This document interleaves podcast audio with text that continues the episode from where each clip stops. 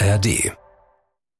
Tom lernt zwei Sachen sehr früh. Erstens, mit Geld kannst du was bewegen. Und zweitens, ich habe das Talent, Leute so zu bequatschen, dass sie das tun, was ich möchte. Mit dieser Ausgangslage biegt er sich ein paar Regeln einfach so zurecht, dass er das bekommt, worauf er Lust hat, bis er es eines Tages zu weit treibt.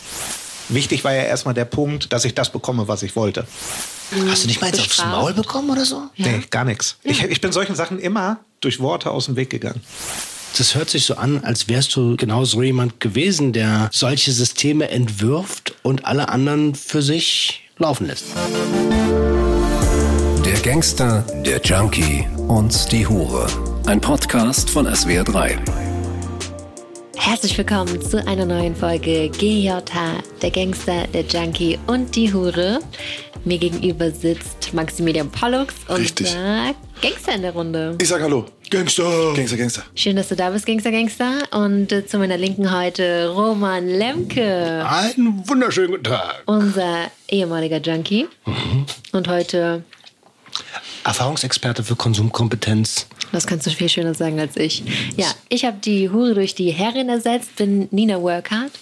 Und wir haben einen Gast, auf den ich mich sehr freue. Denn unser Gast hat natürlich auch eine Leiche mitgebracht. Aber erstmal herzlich willkommen, schön, dass du da bist. Stell dich doch gerne mal vor. Ja, moin in die Runde. Moin. Moin. Ich bin der Tom. Kommst du aus dem Norden? Hi, Tom. Ja, ich komme aus Hamburg. Deswegen moin, moin. Nee, moin moin ist Gesabbel. Alle so moin reicht. Ein Moin nur. Ein Moin. ja, also bin halt 43 Jahre alt und ähm, bin zu euch gekommen, weil ich mich in einigen Dingen wiedergefunden habe und um mit euch über eine Leiche von mir reden zu wollen. Also bist du ein Hörer? Ich bin ein Hörer. Ein Hörer der ersten Stunde? Äh, Sehr hörig. Oh, mit hörigen Männern kenne ich mich aus. Und da geht's schon los, die Manipulation. Das wird auch äh, Thema, denn du hast dich äh, wohl, wie mir zugetragen wurde, zu Beginn gemeldet. Ähm, da hatten wir noch eine ganz andere Triggerwarnung, wo es darum ging, irgendwie, ja, wir sprechen über Sex, Drogen und Gewalt. Und du hast gesagt, eigentlich ähm, müsstet ihr auch das Thema Manipulation. Mit reinnehmen Mit in die. Triggerwarnung, genau. Aber wen haben wir denn manipuliert? Na, ihr habt keinen manipuliert, aber das Thema kommt natürlich immer wieder auf, Oh, wenn doch. ich sowas höre. Wir haben, Und glaube ich, alle viele Menschen manipuliert oder tun es alle jeden Tag, nicht nur wir. Genau, das ist der Punkt. Ja. Genau, das ist der Punkt. Es ist ähm, in der Gesellschaft weit verbreitet und ich glaube, viele setzen sich damit nicht auseinander. Und das hat lange gedauert bei mir. Hat es noch was mit deiner Leiche zu tun? Ja. Welche Leiche hast du uns denn mitgebracht? Also ich hole jetzt ziemlich aus, weil ich diese Geschichte so in dem Ausmaß noch niemandem im Vorfeld erzählt habe. Soll ich einfach mal starten? Ja, ja, Gerne, ja, ja, gerne. ja, wer, wer, wer, wer bist du? Was machst du? Ich bin 43 Jahre alt, bin äh, in guten Verhältnissen aufgewachsen, sehr, sehr gutes Elternhaus und habe relativ schnell gemerkt, okay, mit Geld kannst du alles machen. Ähm, denn das wurde auch immer so äh, quasi mir beigebracht. Ne? Wenn du Kohle hast, kannst du alles erreichen. Und dementsprechend wurde auch von mir erwartet, dass ich viel erreiche. Das gleiche Thema, was wir bei euch öfter mal hören. Kindheit, ähm, typisches Scheidungskind, mit neun Jahren Eltern getrennt und dann immer den Druck bekommen, du musst was aus dem machen. Also gutes Elternhaus hast du auf finanzielle Mittel im Elternhaus gerade bezogen. Ja, ganz genau. Das habe ich auch bewusst so gesagt, weil zu dem guten Elternhaus gehört nach meiner jetzigen Auffassung eher das Thema Liebe, Zuneigung und so weiter und so weiter. Kompetenzen. Also soziale Kompetenzen, genau. Früher war es aber anders. Irgendwie hat sich die Zeit da sehr gewandelt. Also früher war es einfach der Erfolg, der im Vordergrund steht. Und da war ein gutes Elternhaus das, wenn du dickes, fettes Haus hast. Ey, Kurzes Beispiel, ich hatte ein riesen Studio als Zimmer, ja. Also es waren, glaube ich, 80 Quadratmeter, die mein Zimmer waren. Boah. Und So, sind die, so groß Ja, ja. sind nicht mal die meisten Wohnungen, in denen die anderen leben. Unsere Wohnung war nicht so groß. Stadtteil von Hamburg, also äh, es war ein Vorort von Hamburg Okay. eigentlich. Ach, und Dings. Ähm, Also es war bei mir, war es in Buchholz in der Nähe Ach so, Tü- Buchholz in der Nordheide. Ja, genau. Und wir haben dort gelebt. Ich bin dort zur Schule gegangen, ähm, habe aber auch in der Schule schon gemerkt, ja, wenn du mit Kohle kannst du alles machen. Ne? Mhm. Früher da hast du so Vanillemilch oder Schokomilch auf dem Schulhof kaufen können beim Hausmeister, musstest du eine Woche vorher bestellen. Und ich habe dann immer zehn Dinger bestellt und habe die dann günstiger an meine Klassenkameraden weiterverkauft, weil die haben die Kohle von ihren Eltern dann gekriegt. Die habe ich dann quasi abkassiert. Die hatten was davon, ich hatte was davon und ich habe meine Getränke von zu Hause einfach mitgenommen. Weißt du? Mhm. Also ich habe direkt ah. auf dem Schulhof quasi im Kleinen mit Vanillemilch und Kakao gedealt. So fing das Ganze schon an. Also lass uns vielleicht mal ganz kurz über den Begriff Manipulation reden. Ne? Ja. Das ist ja so ganz negativ konnotiert und das Beispiel ist ja ein extrem positives Beispiel für einen Geschäftssinn. Mm, naja, das ähm. Geld, das, also die Eltern bezahlen, seine Eltern bezahlen ja die Vanillemilch trotzdem. Ja, nimmst von den Reichen und gibst ja. Robin ja, gibst dir selber. Du hast das nicht ganz Robin Hood-Prinzip. So. Und vor allen Dingen manipulierst du ja so die anderen, dich zu mögen. Das ist ja nicht mal eine aus freien Stücken entschiedene Zuneigung, sondern eigentlich bist du gebraucht. Und genau darum ging es. Ging das um ist sehr positiv gesehen. Ich finde es voll interessant, wie unterschiedlich auch die Sichtweise auf Manipulation ist. Manipulation ist echt sehr negativ belegt, aber im Grunde der Begriff selber ist eigentlich neutral. Also du manipulierst auch wenn ich jetzt den Laptop zumache, also es ist etwas, glaube ich, ich glaube, es ist etwas anderes bewegen. Das ist ja eher was, ähm, was Technisches, was eine bildliche Sprache, aber wir gehen heute darauf ein, wie du Menschen ja kognitiv manipuliert hast. Und einmal um den Begriff vielleicht zu klären, der Begriff Manipulation kommt ja aus dem Lateinischen und die Zusammensetzung besteht aus manus, also die Hand, und plere, füllen. Und wörtlich übersetzt wäre das so wie eine Handvoll haben, beziehungsweise etwas in der Hand, vielleicht sogar gegen jemanden haben oder um etwas zu bekommen, ähm, einsetzen zu können. Und das bedeutet im eigentlichen Sinne so die Handhabung zu haben. Aber mir ist wichtig, wirklich, wir haben im Kopf negativ geprägt, eine Manipulation ist was Schlechtes, aber eigentlich ging es darum nicht, sondern Manipulation ist einfach, es bewegt was. Die Handhabung zu haben, ist, finde ich, auch nicht negativ besetzt. Genau. Und im übertragenen Sinne kann man es auch als Handgriff oder Kunstgriff bezeichnen. Oder? Ich habe ja. was gelesen äh, vor kurzem darüber, auch dass allein schon, beispielsweise, wenn ich mir morgens roten Lippenstift auftrage, das eine Manipulation ist, weil ich damit ja irgendein Signal in meine Umwelt sende. Und das ist ja nicht direkt per se negativ, wenn eine Frau roten Lippenstift trägt, aber das sagt irgendwas aus und damit beeinflusse ich andere Menschen. Du beeinflusst mit allem andere Menschen. Mhm. Egal, ob du jetzt einfach nur rausgehst. Also das ist meine Erfahrung. Ich habe mich sehr, sehr lange mit dem Thema auseinandergesetzt. Wir kommen ja gleich zu meiner Geschichte, warum ich überhaupt hier sitze. Und dieses Thema ist so deep, dass man da Stunden drüber reden könnte. Aber ich würde sagen, ich erzähle jetzt einfach mal, was mich dazu äh, bewogen hat. Erzählen so weiter. Gerne, gerne, gerne. Wie gesagt, ich bin im guten Elternhaus aufgewachsen, finanziell gesehen, hatte alles, was ich brauchte. Ne? Ich konnte auch alles bekommen. Bist du Einzelkind? Nein, ich habe noch einen Bruder, aber ich habe hinterher alleine bei einem Elternteil gelebt mhm. und ähm, war dementsprechend wie soll ich das ausdrücken? Rich Kid. Ja, auch nicht bewusst. Ne? Also mein Vater war zwar den ganzen Tag arbeiten, aber ich konnte meine Stiefmutter auf den Tod nicht leiden. Und ähm, ich habe alles dafür gegeben, um irgendwie aus diesem Zuhause rauszukommen, draußen aber einen auf dicke Hose zu machen. Das hat wunderbar funktioniert. Und ja, das habe ich halt über Jahre verbessert und durchgezogen, verbessert in Anführungsstrichen. Also eher im negativen Sinne. Gerade wenn du jetzt zwischen zwei Elternteilen dann hin und her switcht, dann hast du ja schon extreme Manipulationsmöglichkeiten recht früh, weil ja äh, oft ja. ist die Kommunikation dann zwischen den Elternteilen nicht mehr gut.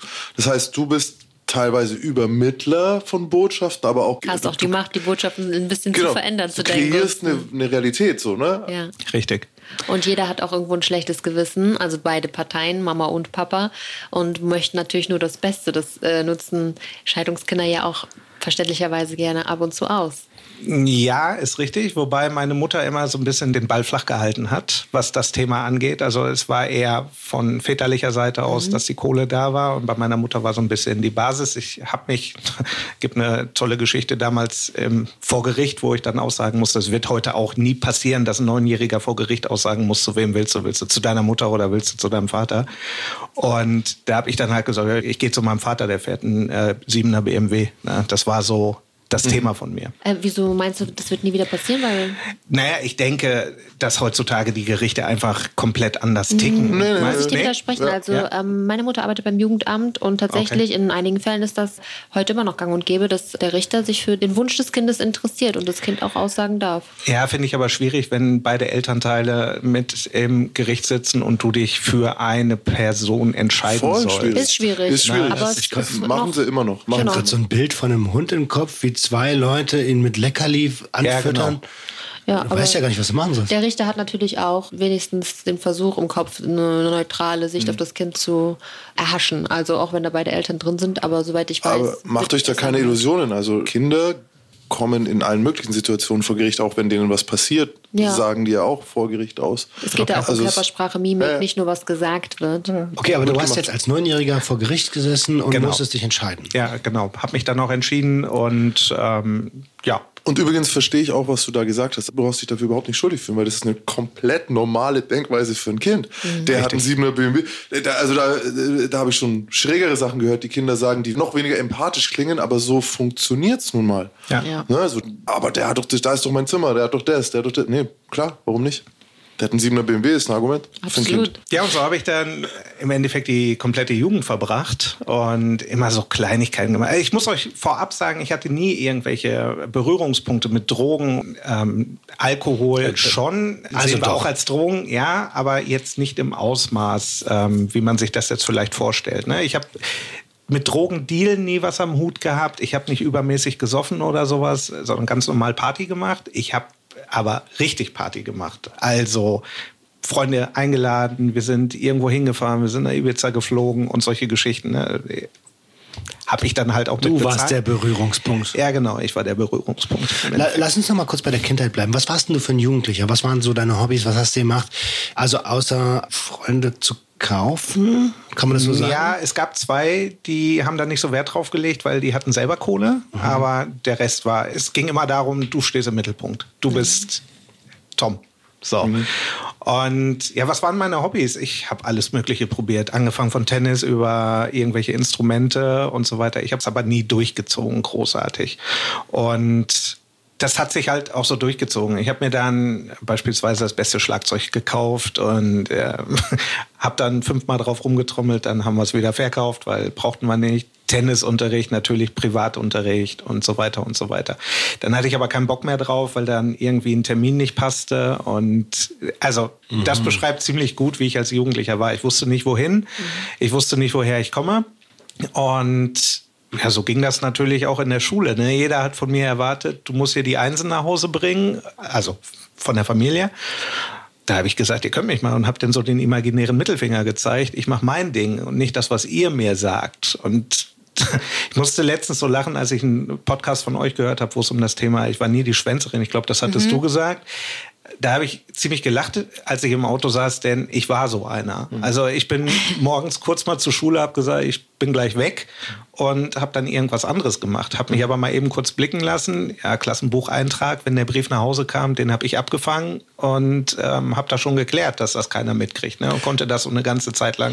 Äh, reden wir von der Vorschule oder von der Oberschule? Nee, wir reden von äh, so sechste, siebte, achte, neunte, zehnte Klasse. Okay. Da gab es Briefe? Ja, ich war nie auf jeden nie Fall. Klar. Was? Wenn, wenn du nie da warst, also in Brandenburg nicht. nicht. wenn ich dich schon mal da habe. Ist es nicht so, weil auf der einen Seite hast du dann den Vater, der weiß, entweder hat er geerbt oder er arbeitet den ganzen Tag. Was war's? Er arbeitet den ganzen Tag. Okay, also arbeitet den ganzen Tag, hat dadurch eh so, so ein bisschen ein Schuldgefühl, so, er denkt aber nicht drüber nach, weil das ist halt sein Ding, der Mann arbeitet und so weiter. Und gleichzeitig vermittelt er dir damit ihr scharfe, scharfe Häusle bauen. Also desto mehr du arbeitest, desto mehr bist du, desto mehr hast du. Und gleichzeitig hast du ja aber eigentlich schon alles. Mhm. Wie soll denn diese Motivation entstehen, mehr selber. zu bekommen oder sich selber was aufzubauen? Weißt du, worauf ich noch Ich weiß genau, worauf du hinaus willst. Wir hatten früher im Urlaub und ich rede hier von Cluburlauben, ne? Robinson Club, Aldiana und solche Geschichten. Sorry, gibt noch tausend andere. Ähm, aber um die Wertigkeit einfach mal nach vorne zu bringen, da hatten wir die Diskussion, weil ich ihn gefragt habe, was brauche ich, um bis an mein Lebensende nicht mehr arbeiten zu müssen? Also mhm. an Kohle. Mhm. Und da gibt's ja irgendwie so eine Formel, pro Jahr irgendwie 1,5 Millionen, wenn es mit Zinsen zum damaligen Zeitpunkt, dann hatten wir so hochgerechnet. Ich sag gut, dann bin ich mit so knapp 40 Millionen. Wenn ich die hätte, wäre ich raus aus dem Thema und bräuchte, bis ich, bis ich in den Sarg gehe, ähm, bräuchte ich nichts mehr machen. Und das war die Motivation. Okay. 40 Millionen. Das ist richtig, dass du da nichts mehr machen musst. Ja. Das ist richtig, aber, aber ob man das will als Kind. Ja. Ne? Also, aber mit dem, mit dem, Lifestyle meinst du? Mit dem Lifestyle. Ja, sagen, ja, ja, ja. Weil Sorry. für eine normale finanzielle Freiheit brauchst du ja deutlich weniger. Da brauchst du deutlich weniger zum damaligen Zeitpunkt. Wie gesagt, da war ich elf oder zwölf. Ne? Also okay, also was macht man? Man setzt die Latte noch höher. Genau. Okay. Ja, aber da wird einem auch schon klar, dass es die Schule nicht klären wird. Also ne, Absolut. So die Ausbildung wird es nicht. So, du, musst du musst kreativ sein. Mhm. Und Kreativität ähm, habe ich Gott sei Dank irgendwie in die Wiege gelegt bekommen. Also, dass ich auch Ideen habe, die ich heutzutage in andere Richtungen lenke. Also ich muss dazu sagen, ich habe auch eine lange Therapie gemacht. Das war alles im Nachgang nach dem, was, wozu ich gleich komme. Und da habe ich halt gemerkt, du hast einfach deine komplette Energie völlig falsch eingesetzt. Mhm, mh. Früher, ja. Und dann kam halt die Zeit, wo ich zur Bundeswehr musste. Es zeichnet sich ein Bild ab, was für ein Jugendlicher du warst. Du warst nie in der Schule, hast einen Fakt drauf gegeben, äh, gegen gegen das Patriarchat, so. also gegen das, was deine, was, was von dir erwartet wird. Wie warst denn du zu deinen Freunden? Also du hast gesagt, du hattest ein paar, die hatten selber Kohle, da war es egal. Aber es gab ja wahrscheinlich auch viele, die den Heiligenschein über dir gesehen haben und der bestand aus Scheinen. Ähm, wie warst denn du zu denen? Gute Frage, weil ich habe ein Beispiel dafür. Ich hatte mal mein Englischbuch verlegt. Ich weiß nicht, wo ich das hatte. So, ich wusste, wenn ich jetzt nach Hause komme und nicht sage, dass ich die Vokabeln nicht lernen kann, weil da wurde sehr viel Wert drauf gelegt, halt von mhm. zu Hause aus. Und ich dieses Englischbuch nicht habe, dann habe ich Terror auf Erden. So. Und was habe ich dann gemacht? Ich bin zu einem meiner Freunde in Anführungsstrichen gegangen. Ich sagte, Digga, leih mir mal dein Englischbuch. Ich brauche das bis morgen. Der musste auch lernen. Und der sagte, ja, und wie mache ich das dann? Ich sage, komm, das machen wir morgen. Ich sag dir das eben, dann kannst du vor der Stunde noch. Ich habe den mit Worten das so verkauft, und ihm dann noch irgendwas draufgelegt, sei es ein Trinkpäckchen oder was weiß ich, was ist jetzt äh, übertrieben gesagt. Nur der hat mir das Englischbuch hinterher mitgegeben und ich hatte diese Problematik nicht mehr zu Hause erklären zu müssen, wo ich mein Englischbuch gelassen habe. Was war das Ende vom Lied? Er hatte am nächsten Tag die großen Probleme und nicht ich. Mhm. So. Ja, und ich habe dann einfach nur da gestanden, er tat mir leid. Also nicht falsch verstehen, er tat mir leid. Aber ich habe dann gedacht, naja, hättest es mir ja nicht geben müssen. Ich merke gerade, für mich klingt das wie eine ganz normale Geschichte. Früher war ich nur so. Ich habe alles irgendwo verlegt, vergessen, mir von irgendwoher besorgt. Ja, aber du hast nicht, also weiß ich nicht, aber ich glaube, du hast nicht diesen negativen Punkt dahinter gesehen, dass du genau weißt, du tust ihm gerade was. Ach so. Ja. ja es ist schon na, doch, es war also, schon einfach scheißegal. Es zeichnet sich schon ein Bild ab, mein Lieber. Ja. Ich halte mich noch ein bisschen zurück. Ich habe dir am Anfang, wie wir hier reingekommen sind, habe ich dir gesagt, du erinnerst mich an jemanden. Ja. Und ich sagte später, lieber Tom, wo ich denjenigen getroffen habe. Okay. Okay. Jetzt bin ich gespannt. Ja, Weiß nicht, ob es dir gefallen wird. Nee, das denke ich nicht. Was mich noch interessieren würde, ist, wie war es mit Mädchen und mit Frauen? Jetzt bist du ein Teenager, man interessiert sich irgendwann oh, auch mal Frage. fürs andere Geschlecht. Vielleicht oh, andere also Geschlecht, nicht unbedingt, aber du weißt, was ich meine. Für Sexualität? Ja, und ähm, wie bist du denn damit umgegangen? Was willst du genau wissen? Hast du deine manipulativen Skills da auch genutzt? Kurioserweise nicht. Was? Nein, also in, in manchen Punkten schon, aber im Hauptsächlichen nicht, weil es mir peinlich war, mich hinterher erklären zu müssen, wenn das rausgekommen wäre. Aha. So, und das Thema Zuneigung und ja, nennen wir es Liebe oder Interesse an dem anderen Geschlecht, war immer, wenn ich mir das versaue, das ist wie ein Schneeball. Das kommt mhm. schneller zurück, als du denken kannst. Den Folgen war ich mir immer bewusst. Mhm. Und deshalb habe ich das sehr bewusst eingesetzt, wo ich diese, ich, ich nenne es jetzt manipulative Art einsetze. Vielleicht spielt der Gedanke ähm, mit rein, dass wenn du etwas mit einer Lüge beginnst, nichts Echtes draus werden kann. Das, das ist nämlich so ein Leitsatz, den ich in meinem Kopf genau. habe. Ja? Ja. Okay, dann das, verstehe ich dich. Das, das bringt es auf den Punkt, aber wirklich nur auf Frauen bezogen. Ne? Mhm. Natürlich kannst du hey, wir sind ja alles keine Gebetsschwestern hier, aber wenn du, wenn du einfach mal, ich sag jetzt mal, One-Two-Night-Stand oder so haben willst, da kannst du alles Mögliche genau, erzählen. Und ist. dann ist es dir aber auch egal, wenn du von vornherein weißt, darauf will ich jetzt hinaus. Wenn ich aber das Gefühl habe, okay, mit derjenigen könnte sich was Festeres entwickeln, dann habe ich mich echt zurückgenommen. Mhm. Und ja, das war auch Gott sei Dank mein Glück. Jetzt hast du gerade Schneeball schon gesagt. So, also äh, ein Schneeballsystem ist ja irgendwas, was eine Person reich macht und alle anderen Genau. Vielleicht ein bisschen, aber in der Regel nicht. Und das hört sich so an, als wärst du genau so jemand gewesen, der, der solche Systeme entwirft und alle anderen für sich laufen lässt. Ja, übertrieben gesagt kann man das so darstellen. Ja, doch nicht jetzt so ganz groß wie die typischen Schneeballsysteme. Ne? Was mich noch Geht ganz kurz interessieren würde, ist, ähm, bei den Mädels, die dich interessiert haben, warst du ehrlich, aber kamen auch tatsächlich in der Schule schon Mädchen auf dich zu, die gesehen haben, was für ein, in Anführungszeichen, Lifestyle du lebst und die sich davon angezogen gefühlt haben? Ja, manche Frauen, ich will jetzt nicht verallgemeinern, aber manche Frauen wissen halt auch ganz genau, was sie möchten und was sie wollen und die setzen dann genau die gleichen manipulativen Techniken ein. Mhm. Und wenn du an jemanden gerätst, sitzt, der diese Techniken kennt und beherrscht, dann erkennt derjenige die auch sofort. Ja. Und so war es bei mir halt auch. Und dann konnte ich relativ schnell abgrenzen, okay, das ist ehrlich gemeint oder das ist eher in die Richtung, ich möchte jetzt einfach daran teilhaben. Der soll mir was am Kiosk kaufen. Ja, so. mhm. quasi, genau. Okay. Oder nicht mal Kiosk, sondern halt auch später, ähm, wenn wir dann den Champagner in der Disco leer gemacht haben, ähm, ich möchte damit an dem Tisch sitzen und nicht hier unten in der Menge stehen. Ah ja. ja. Mhm. Na gut. Also wir sind jetzt äh, schon viel auf das Thema Manipulation eingegangen und irgendwie so um die Leiche drumherum geschwommen. Kannst du uns die Leiche nochmal konkret benennen? Ja, bei der Leiche handelt es sich um einen Riesenscheiß, den ich bei der Bundeswehr gebaut habe. Aha. Und ähm, Roman, du kennst das Ganze. Du warst auch bei der Luftwaffe. Ich war ebenfalls bei der Luftwaffe, habe meine Grundausbildung in Germersheim gemacht. Das ist in der Nähe von Mannheim. Wann bist du zum Mund gegangen? Boah, das war. Wie alt warst du? Ja, 18. 18. 18 ja. Germersheim ist auch, da ist auch Offiziersausbildung, ne? Für alle, die in, in, in Auslandseinsatz gehen, die gehen alle nach Germersheim vorher, ne? Ja, Germersheim an sich sowieso ähm, Offizierslaufbahn, war eine große Kaserne, wir hatten aber alles dabei. Und ähm, naja, ich habe dort meine Grundausbildung gemacht und ganz ehrlich, ich hatte überhaupt keinen Bock auf den Scheiß. Es war aber damals noch die Pflicht, dass du hin musst. Ist auch wenig überraschend, dass du keinen Bock hattest, wenn du vorher sagst, nee, gar nicht so lustig gemeint, sondern du hast vorher nie was durchgezogen. Du hast viele Hobbys und sowas zum Beispiel angefangen, aber dann nicht weitergemacht. Und beim Bund hast du keine Wahl. Du musst das jetzt durchziehen. Du gehst ja da zur Musterung und dann hast du ja Möglichkeiten, auch das Ganze irgendwie zu manipulieren, dass du sagst, ich muss da jetzt nicht unbedingt hin. Es gab ja mehrere Ideen, was man da machen könnte. Das habe ich aber dann nicht gemacht, sondern ich habe es durchgezogen, bin dann auch T1 tatsächlich gemustert worden. Das ist so die beste Stufe.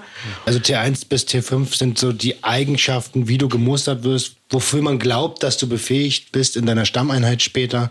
Äh, eigentlich kannst du mit T1 alles machen und so manche Tätigkeiten kannst du ab T2 schon nicht mehr machen. Wenn es mit den Augen ist, kannst du zum Beispiel kein Scharfschütze werden. Deswegen habe ich Sniper gesagt, fliegen darfst du auch nicht, genau. genau. Fallschirmspringer darfst du nicht mehr werden. Also mit T1 bist du erstmal für alles geeignet. Eigentlich für alles geeignet, aber man, man versucht dir dann auch natürlich schon zu sagen, mach mal das, weil ein T1er, der in Stationsausbildung zum Beispiel geht oder Flaraki wird, also Flak-Raketenkanonier, das äh, ist Verschwendung. Also T1er werden sehr häufig als Piloten angeworben, dass sie sich verpflichten lassen und ähm, dann über die Zeit in Texas die Ausbildung zum Piloten machen. Und habe dann gesagt, komm, die drei Monate, die ziehst du jetzt, also die neun Monate gesamt ziehst du jetzt durch, drei Monate Grundausbildung und danach bist du eh wieder heimatnah, also das kriegst du schon hin. Ja, dann kam ich nach Germersheim, dort die Grundausbildung gemacht, das hat auch alles wunderbar funktioniert. Und Jetzt wurde man nach den drei Monaten halt in eine andere Kaserne versetzt. Entweder heimatnah oder du konntest auch Wünsche abgeben. Es kam ein sogenannter Einplaner, der kam dahin und der sagte hier, äh, liebe Leute, ich habe mehrere Möglichkeiten. Ihr könnt nach Köln, ihr könnt nach ähm, was weiß ich wohin. Ich habe aber auch vier Stellen im Ausland. Zwei in Deci, zwei in Goose Bay, Kanada. Mhm. Deci ist Italien, war mir viel zu nah. Weißt du, ich war 18, ich habe gedacht, ja, was ist das denn für eine geile Chance? Du kannst dir sechs Monate jetzt ins Ausland. Bezahlten Urlaub. Bezahlt, ja, genau. Du, du, du, kriegst, du, du, kriegst, mehr Kohle dafür. Ne? Ja, da kommen, äh, kommen, wir jetzt noch zu, weil das hat der Einplaner natürlich auch gesagt. Ihr bekommt doppelten Auslandssold. Äh, Moment. Ich bekomme doppelten Auslandssold. Was muss ich machen, dass ich nach Kanada komme? Und ähm, dann hieß es, naja, ist nur für Gastrostellen. Also für Leute, die Gastronomieerfahrung haben. Und die Sache war, du konntest dich bewerben, musstest aber relativ schnell sein und in diesem Einzelgespräch mit dem Einplaner dann auch schon sagen, was dich interessiert, wo du hin möchtest.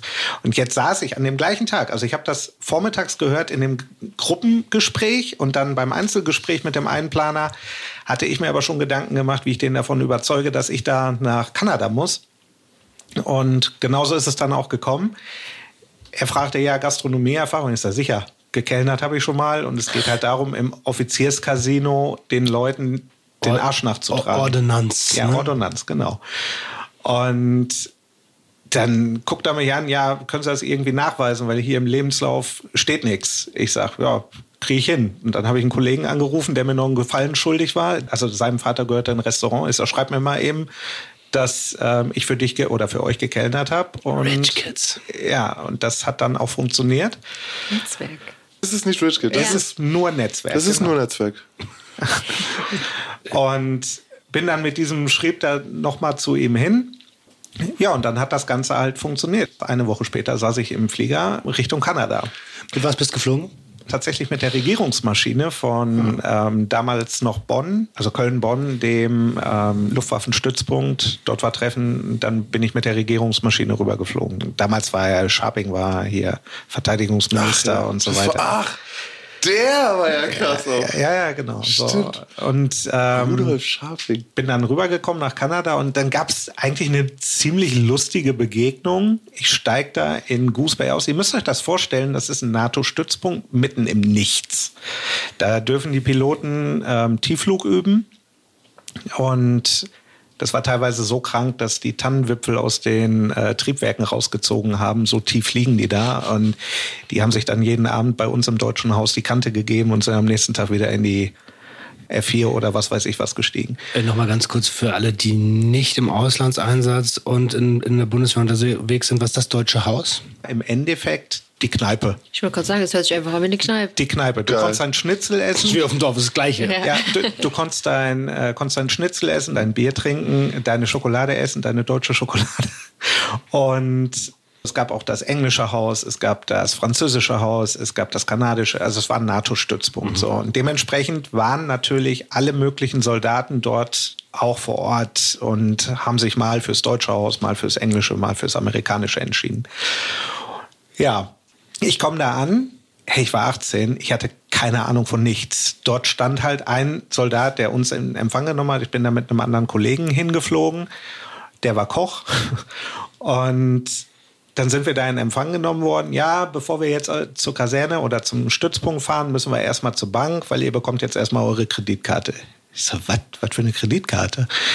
Ja, wir müssen ja für euren Versicherungsschutz sorgen. Und dadurch, dass es für die Bundeswehr keinen Auslandsversicherungsschutz gibt, also sowas wie in Deutschland, wo der Bund für die Krankenversorge der Soldaten sorgt, muss das im Ausland fremd abgedeckt werden, weil das so nicht einfach umsetzbar war. Dementsprechend haben wir eine goldene Kreditkarte gekriegt mit knapp 10.000 kanadischen Dollar, wofür die Bundeswehr gebürgt hat. Also der, der, hat daneben, der hat daneben gestanden, hat das Ding unterschrieben und guckt uns an und sagt zu uns beiden, ihr werdet die Ersten, die es mit Nuller Saldo zurückgeben.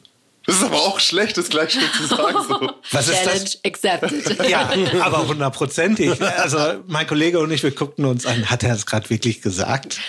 Ja, lange Rede, kurzer Sinn. Wir sind dann ähm, in Kanada, sind unserer Arbeit nachgegangen. Dann gab es die Idee, wenn wir schon auf dem Luftwaffenstützpunkt sind, wo jeden Tag sämtliche Regierungsmaschinen oder irgendwelche Maschinen landen, die nach Las Vegas, nach Washington, nach New York, nach Deutschland, nach Australien, überall hinfliegen, weil die irgendwelche PolitikerInnen ähm, hin und her fliegen. Warum können wir da nicht mit? So. Jetzt bin ich zum Kommandeur gegangen. Ich sage, gibt es irgendwie eine Möglichkeit, dass ich während meiner freien Zeit mal woanders hinfliegen kann? Weil ich bin ja hier nicht festgebunden. Nö, also ihr habt die Möglichkeit, euch einen Marschbefehl hin und wieder ausstellen zu lassen. Und mit diesem Marschbefehl kannst du dann, das ist wie ein Flugticket zu sehen, kannst du dann hinfliegen, wohin du willst. Und in den USA, wenn du so ein, du kriegst da so einen Truppenausweis, ähm, steht dein Bild, dein Name. Und mit dem Truppenausweis bist du zugehörig NATO-Truppe. Heißt, du kannst in jeder verdammten Kaserne weltweit pennen und übernachten. Also du kannst. For free. Ja, ja, ja for free. Und du musst nur kurz vorher anrufen und sagen, ich komme dann und dann dahin oder die irgendwie informieren, dass sie Bescheid wissen. Also du hast 10.000 Mille auf der Karte. Danke. Du pennst überall umsonst und du fliegst umsonst. Genau. Und jetzt kommt der Knaller. Du arbeitest eine Woche durch und hast eine Woche frei. Also sieben Tage arbeiten, sieben Tage frei. Echt? Ja, genau so war's. Und in den sieben Tagen kannst du da oben in Goose Bay einfach nichts machen, weil da ist nichts, außer Karibuherden. Und ähm, dann haben wir das immer so gemacht, wir haben uns einen Flug rausgesucht, sind dann zu der Vorzimmerdame vom Kommandeur. Hallo, ich brauche da einen Marschbefehl. Ja, wo geht's denn hin? Las Vegas. Wann kommt der nächste Flug? Ja, übermorgen. Ja, dann buch mich da bitte drauf. So, dann kam der Flug. Ich mit dem Marschbefehl da drauf, ab nach Las Vegas und habe eine geile Zeit gehabt. 10.000 kanadische Dollar auf der Karte, war ja alles kein Problem. Plus ausländischer Wehrsold. Ne? Wie hast du das geschafft, einfach diesen, ja, ich möchte jetzt nach Las Vegas äh, Flug zu erherrschen, diesen Marschbefehl zu bekommen? Hat die Bundeswehr auch gezahlt, weil du musst ja irgendwo hinkommen? Nein. Nein, du musst nicht irgendwo hinkommen, aber du kannst, und deshalb komme ich auf dieses Thema Manipulative, du musst es doch nur gut verkaufen. Ich möchte mir einfach mal den Luftwaffenstützpunkt in Las Vegas angucken. Aha. Und ich möchte einfach mal sehen, was machen die da und so weiter und so weiter. Gibt es da eine Möglichkeit? Ja, du kannst ja mit dem Marschbefehl mal darüber fliegen. Du hast eine Woche Zeit. Ja, das gleiche hätte ich gerne auch für Washington. Das gleiche hätte ich aber dann auch bitte für Deutschland, weil ich mal nach Hause musste und so weiter. Was warst du für ein Dienstgrad? Ich habe ganz genau angefangen als Gefreiter und bin dann immer hochgegangen. Hauptgefreiter Ich war im Endeffekt die, die neu, achso, du hast nur die Grundausbildung. Ich nur als, die Grund als HG raus. Ja, ich bin als HG raus. Und Roman bereut gerade alles. ja, und habe nichts weiter gemacht. Also du weißt selber, wie es ist. Nach drei Monaten kriegst du da deine ersten Pommes auf der Schulter und ja. Das habe ich so auch noch nicht gehört. Ja, das heißt, wenn du, also, das ich sind weiß, was gemeint Gefrei, die Gefreiten haben ja Striche und das nennt man dann halt Pommes. Wenn du es falsch rum machst, kriegst du Stress, weil du ein bisschen Schneeschieber. Ja, genau. und dann, ja, bin ich halt alle zwei Wochen irgendwo hingeflogen mit deiner manipulativen Fähigkeit und dem damit äh, vorausgehenden Marschbefehl.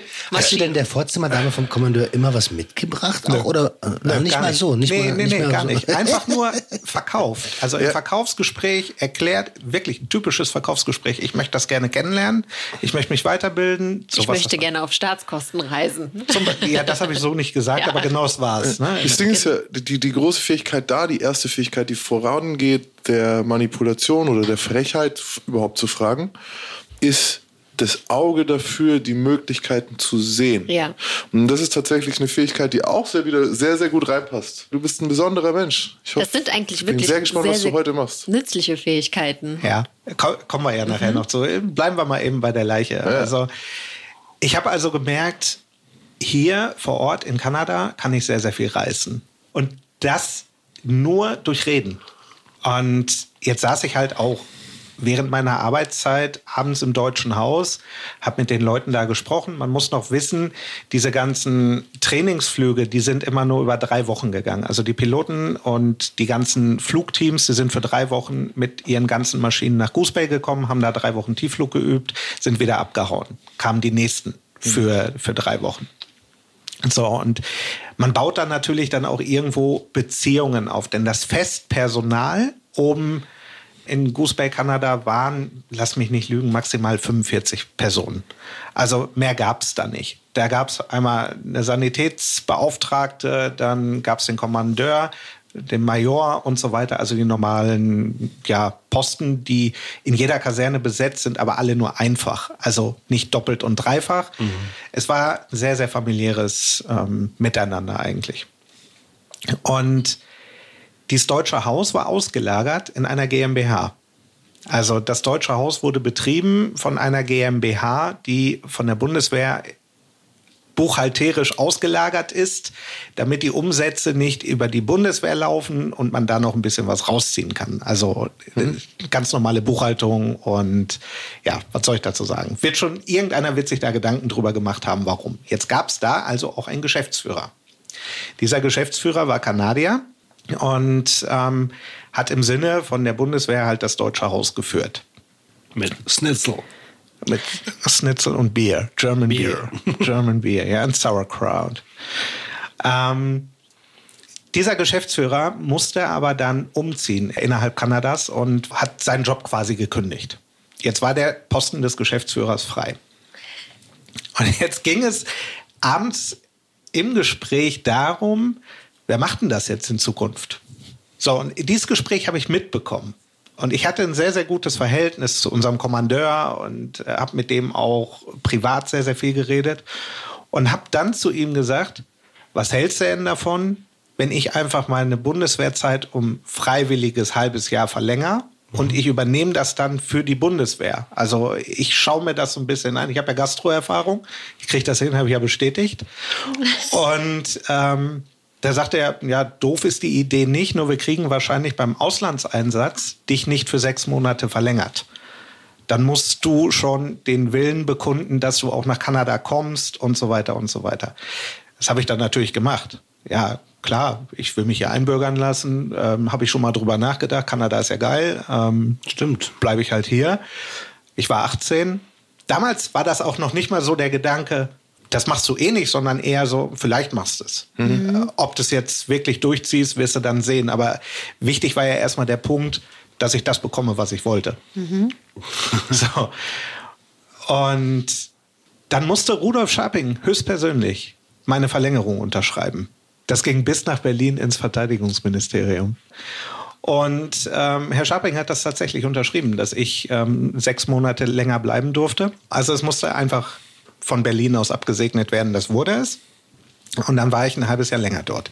Und in diesem halben Jahr. Und warst jetzt in dieser GmbH tätig? Ja, Moment, das, es gab noch einen Zwischenschritt, weil ich ja erstmal eingearbeitet wurde von diesem Geschäftsführer, der ging. Das heißt, der gekündigt hat. Und die Planung war ja, dass ich nach diesen sechs Monaten, die ich länger bleibe, mich zivil anstellen lasse mit einer sogenannten Duldung im ersten Step und dann nach fünf Jahren die Einbürgerung für Kanada mache. So war der Plan. Und das sind wir dann auch so angegangen. Ich habe in dem halben Jahr quasi nicht mehr in dem normalen Job gearbeitet, sondern habe mir die ganze Zeit äh, zeigen lassen, was seine Aufgaben sind und habe im deutschen Haus mitgearbeitet. So, jetzt springe ich mal ein bisschen vor nach dem halben Jahr. Der Geschäftsführer war jetzt schon ein paar Monate weg. Ich glaube, zwei oder drei Monate war er weg. Fiel auf das Kassensystem. Also dieses automatisierte mit Bons und so weiter und so weiter. Gab es irgendwelche Änderungen? Das musste neu her. Ja. Und jetzt kommen wir langsam zu meiner Leiche. Denn was habe ich gedacht? Hm, dann musst du ja erstmal schauen, was gibt es auf dem Markt. Ähm, du musst ja erstmal ein bisschen recherchieren. Du kennst dich null damit aus. Vor allen Dingen bei der Gastroerfahrung. Ja, ja genau. Also du musst ja auch erstmal irgendwie ein bisschen deeper reingehen und schauen, wie kommst du jetzt auf das Wissen, dass du das auch irgendwie anschaffen kannst. Also es gab irgendeine Deadline, da weiß ich aber heute nicht mehr genau, wie viele Monate die weg war. Ich hatte auf jeden Fall Stress. Also ich musste dieses Kassensystem implementieren, neu kaufen, umsetzen und so weiter und so weiter. Was hast du gesagt? Wann war das ungefähr? Ich versuche das gerade zeitlich einzuordnen. In, welcher, in welchem Jahr befinden wir uns jetzt so ungefähr? Ja, so 99, 2000. Also gerade auch noch Währungsreform wird so langsam geändert. Ganz genau. Ja, eher 98, 99, aber okay. es ist alles schon so in dem, in dem Bereich. Genau. Du bist jetzt so 18, 19 Jahre alt. Ja, so. Genau. Aber das musst du ja mitbedenken. Also du kannst ja nicht ein Kassensystem implementieren, was in zwei Jahren wieder abgeschafft werden muss, weil es eine neue Währung gibt. Äh, richtig. Dollar. Äh, und ja, gut, in Kanada. Na, Moment, weil du konntest auch mit D-Mark bezahlen. Damals ja noch D-Mark, das weiß ich noch, aber dieses Euro-Thema musste halt mit bedacht werden. Okay. Ich glaube, das war auch sogar der Grund, weshalb sie gesagt haben, wir müssen das alles ändern. Das hat mich aber gar nicht so wirklich interessiert. Für mich war der Gedanke, ja, klar nicht. wie kriege ich das denn jetzt verkauft, dass denen nicht auffällt, dass ich null Ahnung habe? So, der Gedanke spielte eigentlich im Vordergrund. Und dann habe ich erstmal ganz großkotzig gesagt, ich muss ja erstmal nach Deutschland auf irgendwelche Messen, mir da die Dinge angucken. Also bin ich erstmal wieder geflogen, hatte erstmal eine Woche Ruhe, habe einen Tag auf der Hannover Messe verbracht, habe mir das ganze Spielchen angeguckt, war auch bei ja, Firmen, die sowas herstellen und habe mir versucht, das so ein bisschen erklären zu lassen. Und in diesen Gesprächen habe ich gemerkt, was sowas kostet. Habe dann gesagt, Moment, wovon reden wir? 30.000, 40.000? Mhm. Ja, wenn nicht sogar 60.000. Also das kommt ja. immer darauf an, was für einen Umfang ihr benötigt. Ja, und dann bin ich zurück nach Kanada, hatte dann so eine Idee, wie ich das machen kann mit dem Kassensystem. Der hatte sich auch ganz pfiffig angehört, weil die in den USA auch eine Dependance hatten. Und dann dachte ich, okay, dann machen wir es doch darüber. Hab dann mit den ja, Gesellschaftern der Deutsche Haus GmbH, die da ja teilweise auch aus Kommandeur und so weiter, also aus den gleichen Leuten bestanden, mhm. mit denen du eigentlich bei der Bundeswehr zu tun hast, auch gesagt so, ja, wir hätten da ein Kassensystem, allerdings müssten wir das relativ schnell alles unterschreiben und unter Dach und Fach bringen. Und natürlich wäre es besser, wenn wir das sofort alles bezahlen und dann kriegen wir das auch schnell hier rüber. Ja, was meinst du mit schnell bezahlen? Ich sage, ja, gib mir einfach die 35.000, ich fahre rüber und dann machen wir das. Also ich fliege rüber. Äh, äh, also spätestens da gehen müssten doch alle Alarmglocken angehen. Und genau das ist der Punkt, den ich bis heute nicht verstehe. Wenn mir heute jemand sagt, gib mir 35.000 Euro oder 30.000 und ich bezahle das, sagt jeder normale Mensch, äh, nein. wieso, äh, wieso sollte ich das? Also wir können das überweisen. Nein, das geht nicht so einfach, weil wir haben ja, wir müssen das über SWIFT machen. Das heißt, das geht von Kanada über Deutschland. Wir haben Umrechnungsschwierigkeiten und so weiter und so weiter. Der hat mir gesagt, wenn wir das jetzt bar bezahlen, dann haben wir das nächste Woche hier. So, ja, macht Sinn. Macht Sinn, Tom. Ja, klar, total logisch. Nee, es ist, äh, ich sage jetzt schon mal was. Du liegst falsch, Tom. Und du auch, Roman. Es ist nicht normal, dass Leute denken, sie werden beschissen, wenn man ihnen was sagt.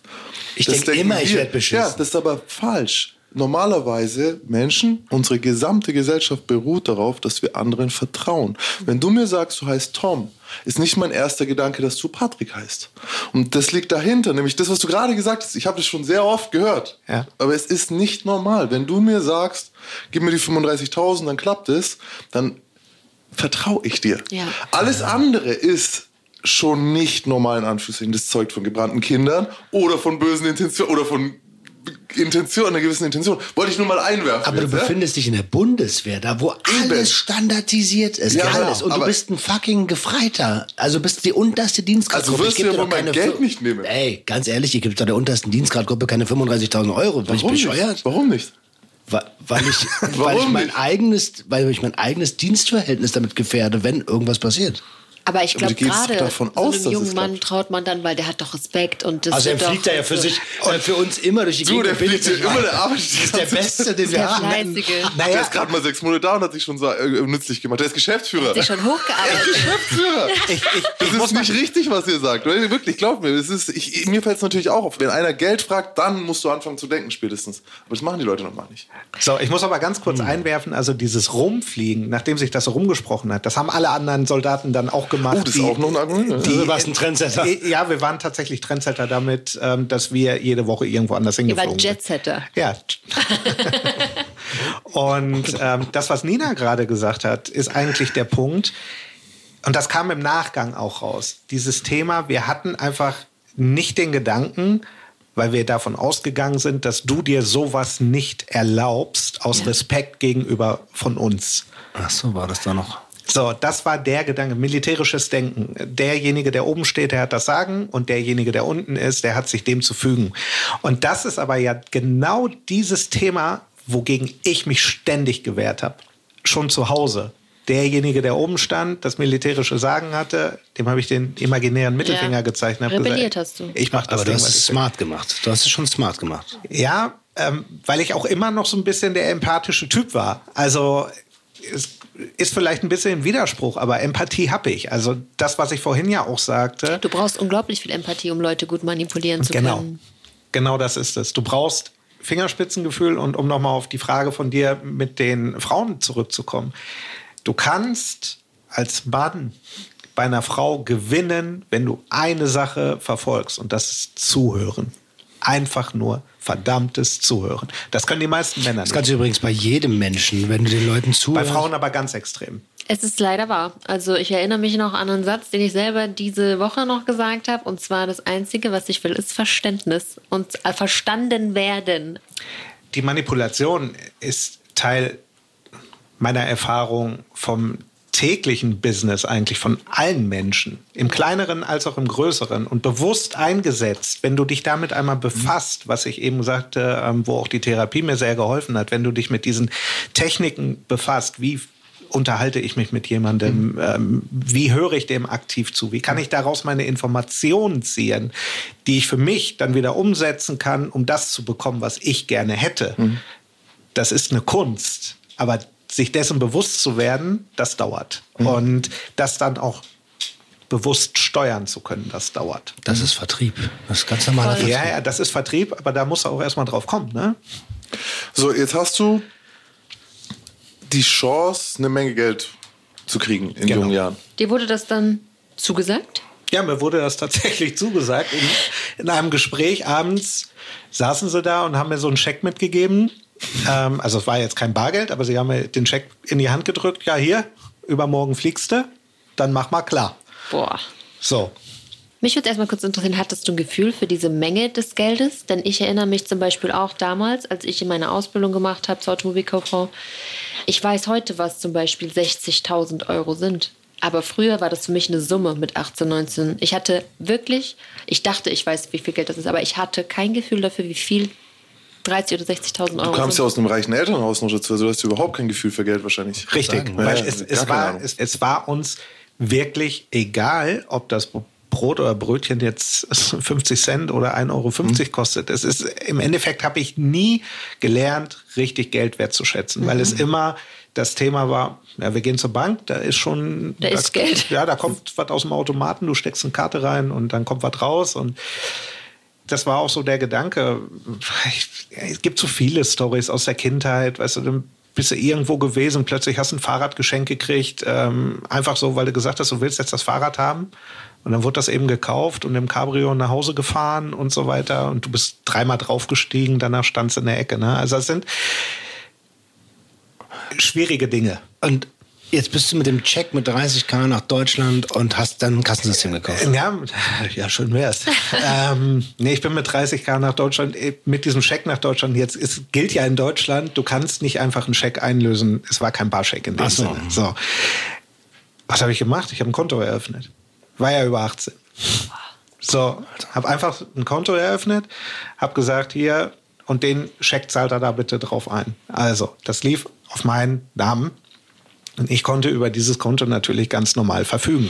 Ich habe eine Frage an der Stelle. Und sorry, wenn ich da ein bisschen in die Zukunft springe. Hast du dafür im Militärgefängnis gesessen? Nein, Okay, dann weiter. Ko- kommen wir nachher zu. Warum, weshalb, wieso nicht. Ich habe also diese Kohle von dem Konto bewusst ausgegeben mit Freunden. Und ich Für hab, was denn Schönes? Ja, für alles Mögliche. Für was ist denn alles Mögliche? Also es waren Partys ohne Ende, keine illegalen Drogen. Wie gesagt, dem stand ich immer sehr skeptisch gegenüber, weil ich wusste, wenn ich mich wegballer, bricht irgendwann mein ganzes Kartenhaus zusammen. ja, wenn ich klar. nicht mehr Herr meiner Sinne bin und ich erzähle irgendwas Falsches, dann habe ich so irgendwann ein. Problem. Ja, auf jeden Fall in Hamburg, Dollhaus, solche Geschichten. das ist ein wunderbarer Club, wo Damen Es ist ein schöner Club und, es, es, die Und tanzen Männer. gut. Männer Moment, tanzen ja, auch und Pärchen tanzen sogar auch.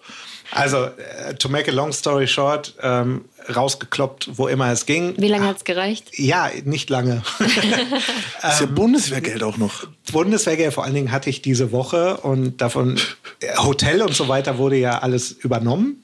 Natürlich, Natürlich. selbstverständlich. Ey, logischerweise. Ich weiß, was kommt. Du, wir wurden abgezogen.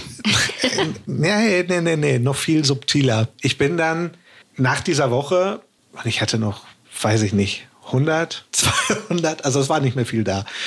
Boah. Und habe mich dann in den Flieger gesetzt. Und wie gesagt, es war Bundeswehrflug.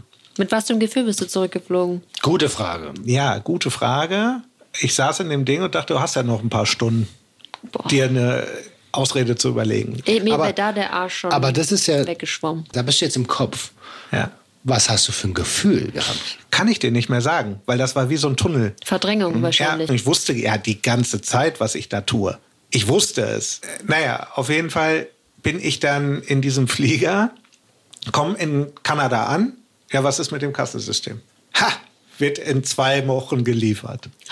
Also hast du dir zwei Wochen gekauft. Eiskalt gelogen. Also Eiskalt. Eiskalt, ja, alles klar. Die wollten auch nichts sehen.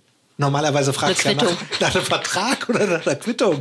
Die wollten nichts sehen. Die so haben, sehr haben die dir vertraut.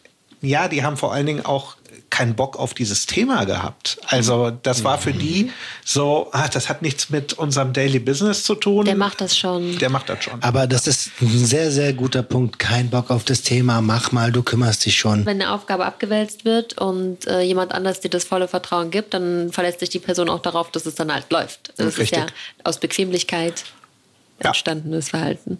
Richtig. Okay, aber die zwei Wochen schmilzen. und Schmilzen dahin. Und, Und da du? wurde ich nervöser. Ah, da wurdest du Ja, nervöser. da wurde ich nervöser. Und das war das erste Mal, dass ich nicht so wirklich wusste, wie kommst du aus der Nummer raus. Du hast ja auch schon mal von Feldjägern und von Militärgefängnissen Ja, gehört, bestimmt. gehört. Ich habe alles, ey, ich wusste es alles, aber ich war doch derjenige, der eigentlich immer alles im Griff hat. Also der auch Mhm. Alles unter Kontrolle hat. Und vorher auch noch nie so krasse Konsequenzen mal zu spüren bekam. Ne? Sowas wurde es noch nie so in deinem bisherigen Leben. Hast du nicht mal eins aufs. Maul bekommen oder so? Ja. Nee, gar nichts. Ich, ich bin solchen Sachen immer durch Worte aus dem Weg gegangen. Maximilian wird mir da recht geben, Hm? weil es gibt diese Situation, wenn du in so einer Situation bist, wo du spürst, wo du relativ schnell spürst, das kann hier sehr unangenehm für mich werden, kannst du mit Reden verdammt viel erreichen. Ich weiß nicht, ob bei dir jetzt Nee.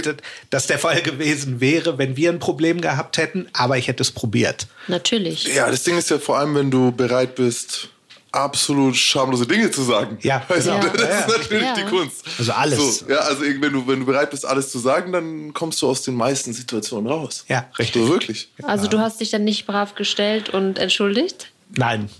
Dazu fehlten mir tatsächlich damals die Eier, muss ich ganz ehrlich sagen. Es war der Gedanke, du hast jetzt hier keine Kontrolle mehr über die Situation, du musst aus dieser Situation jetzt raus. Wie kommt man aus dieser Situation raus, wenn Marschbefehl. Schönheitschirurg, neues Gesicht. du mit, mitten in Kanada bist? KZH. Zum Beispiel, aber das Was ist heißt KZH? krank, krank zu Hause. krank zu Ach so. Hause. So lässt sich krank schreiben. Und, und KZH bis DZE wäre das, wär das Optimale, also bis, Bis- Dienstzeitende.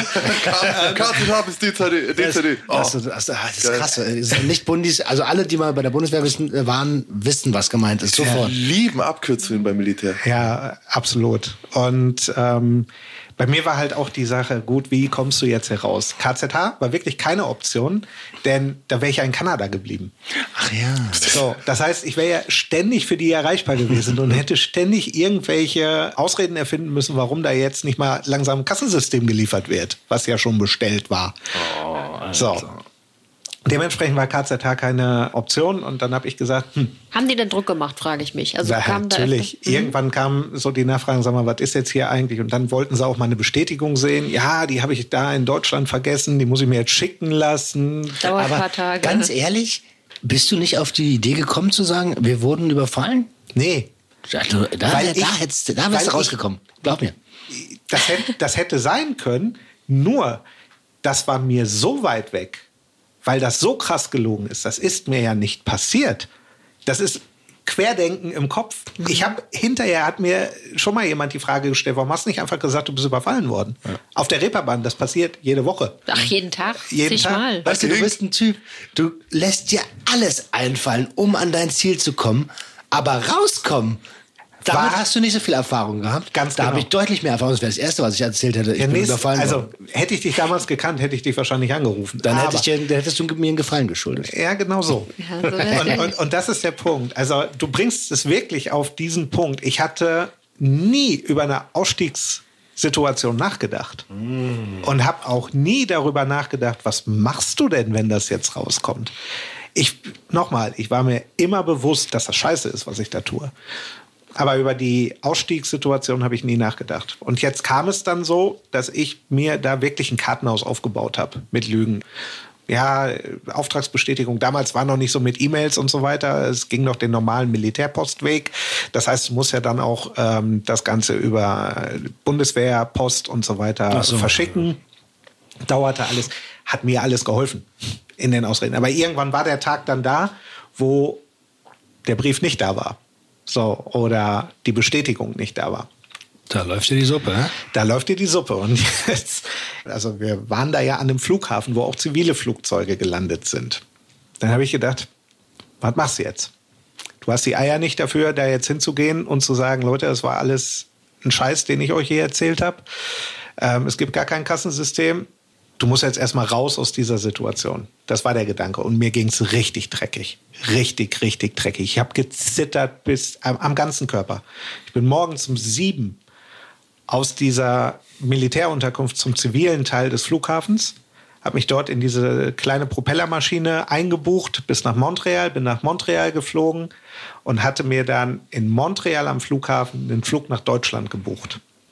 Und jetzt wird's ja richtig crazy eigentlich. Ich sitze in Montreal Kennt ihr das, wenn du Check-in-Situationen hast, bevor du das Gate entlang in den Flieger kannst, stehen ja diese oder sitzen die Damen und Herren, die dann Passagierliste drucken mhm. und man kann davor sitzen oder stehen und ich saß genau in der ersten Reihe und ich höre noch, ich höre es wirklich, wie sie sagt zu ihrer Kollegin, oh, we have to put someone in jail. Uh, let's see if he shows up. Also wir müssen jemanden oh ins Gefängnis. Wir müssen jemanden ins Gefängnis packen. Mal gucken, ob der auftaucht. Richtiger Catch me if you can Move. So und ich denk, wer ist denn so doof? Und geht jetzt hierhin, wenn er gesucht wird. Wenn der gesucht wird. Dieser Gedanke ging mir durch den Kopf. Ich sag, der wird ja bestimmt nicht hier auftauchen. Ich dachte, hoffentlich hat mein Flieger keine Verspätung wegen dem Vollidioten. Ey, wie gut. Ich gehe in diesen Flieger rein, also Bordkarte, ganz normal vorgezeigt, gehe in den Flieger rein. Im Flieger selber steht jemand und ich frage den, ich habe hier einen Sitz am Gang, ich fliege elf Stunden, kann ich nicht irgendwie, hab da nicht noch einen Fensterplatz frei oder so, ist ja nicht ausgebucht. Und er sagt, setz dich erstmal hin, klären wir dann. Drei Minuten später kam der gleiche Typ wieder an und wollte mit mir über den Fensterplatz reden, aber ich sollte doch bitte mal aufstehen und mit rausgehen. Ich immer noch gedacht, es geht um Fensterplatz. So. Und die dachten sich, paar lustig, so einfach war es noch nie. So, ich, wahrscheinlich. Und ich komme aus dem Flieger raus und sehe Militärpolizei vor mir stehen. Und da fielen mir tausend Groschen. Ja. Tausend. Na, endlich. Ja. Wenn es jetzt immer noch nicht gewesen wäre. Ja, äh, sorry. Kollegen, aber ja, grüße Sie, weißt du, vorbeigehen. Wenn du dir noch nie Gedanken über eine Exit-Strategie gemacht hast, dann ist das so. Dann denkst ja. du auch nicht daran. Na, vor allem diese Situation. Wieso sollten die denn jetzt schon auf mich gekommen sein? Also, dass ich weg bin. Ja, das so, weil du nicht beim Antreten warst? Ja, ich habe das aber überhaupt nicht in, in Verbindung gebracht, mhm. dass das alles so schnell funktioniert. Das hätte ich auch nicht gedacht, ehrlich gesagt. So, und ich war in Montreal. Ich war jetzt schon, ja, was ist das, anderthalb Stunden von, von Goose Bay entfernt. Das waren gerade mal anderthalb Stunden sitze in Montreal und dann höre ich die da sagen, we have to put someone in jail, let's see if he shows up. Das ist so ein Satz, der ist mir seitdem im Kopf geblieben, weil ich dachte, das gibt's nicht. Aber das klingt noch recht entspannt, wie die dich dann von dem Platz ähm, ja. aus dem Flieger ja, rausbegleitet haben. Jetzt kommt er in die Hand des Militärs. Jetzt komme ich in die Hand des Militärs, weil was die ähm, Leute, die nicht beim Bund waren, vielleicht nicht wissen. Äh, es ist dann nicht Zivilrecht, sondern das Ganze wird erstmal militär, polizeitechnisch aufgenommen. Das heißt, du unterstehst nicht der Staatsmacht. Äh, und Feldjäger haben, also waren es Feldjäger oder war es international oder nee, war es war international? Ah, okay. Ja, international. Aber die haben meistens so Kevlar-Handschuhe in den Taschen und wenn du dann irgendwie auch nur einen Mucks machst, dann, das tut weh. Das tut wirklich, wirklich weh. Mach's nicht. Werde ich nicht. Ja, bei mir war es jetzt gar nicht so schlimm, denn die beiden, die da vor mir standen, die haben mich einfach nur angeguckt. Wir müssen reden. Wir müssen. Uh, we have to talk. War ja alles auf Englisch. Also, ne, es war kanadische Militärpolizei. Also, es lief alles auf Englisch. Und dann sind wir da in so einem Raum.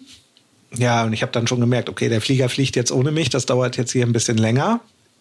Die waren aber mega entspannt. Warum waren die denn so entspannt? Weil inzwischen mein Vater sogar schon alles gezahlt hatte. Ah, Rich Kid, Alter. Denn was ich nicht wusste, dass im Hintergrund zwischen meinen ganzen Äußerungen kommt bald dies und jenes, hat irgendein schlauer Kopf von der Führungsebene die Idee gehabt, wir fragen doch mal in Deutschland nach mhm. bei der Firma. Gibt es ein Kassensystem, was bestellt wurde für uns und so weiter und so weiter. Und das gab es natürlich nicht. Dementsprechend haben die langsam angefangen zu ermitteln und haben rausgefunden, dass das alles nicht stimmt, haben mir davon aber nichts gesagt. Also die haben mich ja. erstmal weiter laufen lassen, haben mich immer gefragt, was ist damit? Und ich habe immer weiter irgendeinen Scheiß erzählt. Und sie sind dann auch den Weg gegangen, dass sie meine Eltern informieren wollten. Und mein Vater hat das dann inzwischen alles übernommen und dementsprechend war kein Schaden mehr entstanden. Deswegen auch kein. Deswegen auch kein Stress in keine Kanada. Verhaftung, keine, keine Verhaftung, kein gar nichts. Nein, es ging einfach nur darum. Kein Knast. Unentschuldigt. Ent, du, du, hast unentschuldigt gefehlt. Naja, aber Moment mal, es gibt ja trotzdem noch. Also, wir haben dir vertraut. Du solltest das Kassensystem besorgen und du hast Kohle verprasst und warst nicht ehrlich zu uns. Beim Militär sich gerade machen ist schon, ist ja auch eine Gang. So, ja, weißt du? aber Roman, ich sag dir jetzt eins, du wirst lachen, wenn ich dir sage, dass ich ganz normal ehrenhaft entlassen wurde. Ach. Ja, weil es gibt ja auch diese Tätigkeit der unehrenhaften Entlassung.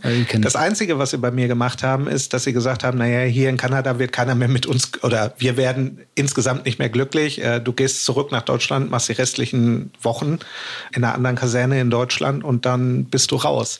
Also es gab wirklich überhaupt keine Konsequenzen. Konsequenzen. Null. Wow. Okay, eigentlich als Lerneffekt Danke, schlecht. Für mich war es so ein Aha-Moment. Mhm. Wo Ach so, ich, doch. obwohl ja, du keine krasse Strafe bekommen hast, bist ja, du da aufgewacht. Es war ein Aha-Moment, weil ich halt vorher noch nie so gelitten habe wie in ja, dieser Zeit, bevor ich da die Fliege gemacht habe. Ja. So, und das war für mich so ein Aha-Moment, wo ich sagte, das willst du nie wieder machen. Hat dein Dad ein Gespräch mit dir gesucht? Tatsächlich nein. Er hat einfach bezahlt. Ja, ja, er hat erstmal bezahlt, weil wir haben im Nachhinein haben wir darüber mal geredet. Das ist aber tatsächlich bis heute sogar. Na, nicht bis heute, aber nicht so richtig. Nicht so richtig. Äh, aber da, also das, das, lässt ja tief blicken, wie euer Verhältnis dann eigentlich wirklich war, also ne, weil du ist ja nicht das einzige Ding, was du gerissen hast. Und wenn ihr nie über Themen gesprochen habt, die, also sagen wir mal, erzieherische Maßnahmen wären. Ja, drücken wir es mal so aus, als ich mich dann entschieden habe, diese Therapie zu machen, wo es um das Thema ging, wie organisierst du dich neu, wie kommst du damit klar, ähm, wie baust du dein Leben neu auf. Da spielte natürlich auch das Thema Erziehung eine ganz große Rolle und wie ist das Verhältnis zwischen Vater, mhm. Sohn, Mutter und Sohn. Und da kam natürlich raus, dass das kein tolles Verhältnis ist. Mhm. Also Wann hast du die Therapie gemacht? Da war ich Anfang 20. Also, also doch relativ ja, zeitnah. Ja, weil ich wollte das nicht mehr, dieses Thema so negativ belasten haben. Ja, diese Belastung, das kann ich mir vorstellen, die will man nicht ewig mit sich rumtragen. Genau. Aber in der Therapie hast du dann vielleicht den Schlüssel dazu erlernt, ähm, dass diese Sachen, die du falsch gemacht hast, auch positiv genutzt werden können? Genau. Also das war das Ziel und genau das haben wir dann auch geschafft. Einfach sich mit sich selber befassen und vor allem auch den Mut haben, das, was du gerade ansprichst, in der Familie auch ein Standing aufzubauen und zu sagen, das ist meine Meinung, ja. das ist mein Leben, egal was du von mir verlangst, ob das jetzt für dich Status ist oder ob es für mich Status ist, das ist mir relativ egal. Ich muss nicht dir gefallen, ich muss mir gefallen. Ich glaube, da können wir alle vier am Tisch ein Lied von singen, dass das äh, ja eine Menge Selbstarbeit braucht, bis man an diesem Punkt ist. Genau, und dementsprechend hat es auch bei mir so relativ lange gedauert, bis äh, Mitte 20, äh, ja, fast sogar Ende 20, mhm. bis ich das richtig verdaut hatte. Und dann habe ich angefangen, diese Verkaufstätigkeiten halt umzusetzen. Und was machst du jetzt mit deinen Fähigkeiten? Ja, inzwischen nutze ich die Kreativität für Gestaltung von beispielsweise Konzerten, also Aha, wir, Eventbranche. Eventbranche, Konzertbranche. Da braucht man auch Netzwerken, ähm, Ach, überzeugend ja. sein, äh, Ideen haben, kreativ denken. Ja, und vor allen Dingen Möglichkeiten nutzen, die andere vielleicht noch gar nicht gesehen nutzen, haben. Ja. Genau, aber was auch immer gefährlich ist in der Branche, ist eine sehr oberflächliche Branche. Mhm. Und diese Oberflächlichkeit, derer musst du dir immer bewusst sein. Also du musst immer wissen, der mag dich jetzt vielleicht, weil du ihm gerade helfen kannst. Genau, weil er dich braucht. Genau, aber äh, mit dem Freund. jetzt, genau, der wird dich nicht in Las Vegas abholen, wenn der nur mit dem Tanga auf dem Strip sitzt und äh, er fragt nicht warum und fliegt los, sondern er muss keine Hilfe. Auf dich. Genau. Das ist ein richtig wichtiger Satz für alle da draußen, die sehr gutmütig sind und glauben, hey, wenn ich mit jemandem cool bin, das ist gleichzeitig mein Freund. Das ist ein, ein hartes Learning, dass es nicht so ist. Es ist ein hartes Learning zu erkennen, wer sind Bekannte und wer sind Freunde. Das ist schon mein weiter Unterschied. Es gibt, also mein Opa hat mir immer gesagt, du hast maximal, also äh, Freunde, echte Freunde kannst du an einer Hand abzählen. Ja. Ich habe genau zwei und der Rest sind alles Bekannte. Mhm. Ja, kann ich auch mitfühlen. Ja. Auch wenn es für die guten Kumpels natürlich so ein bisschen leid tut, aber tatsächlich, also ich habe, wenn ich, wenn ich wirklich gucke, wer sind meine echten, echten Freunde, dann hat mein Opa recht gehabt. Was passiert denn nun mit deiner Leiche im Keller? Was ist heute aus ihr geworden? Ja, nachdem ich das erste Mal euren Podcast gehört habe, hat mich das sehr an diese Leiche erinnert, weil die Manipulation, du hast es eben auch gesagt, betrifft uns alle uns, vier. Uns alle vier, meine ich ja.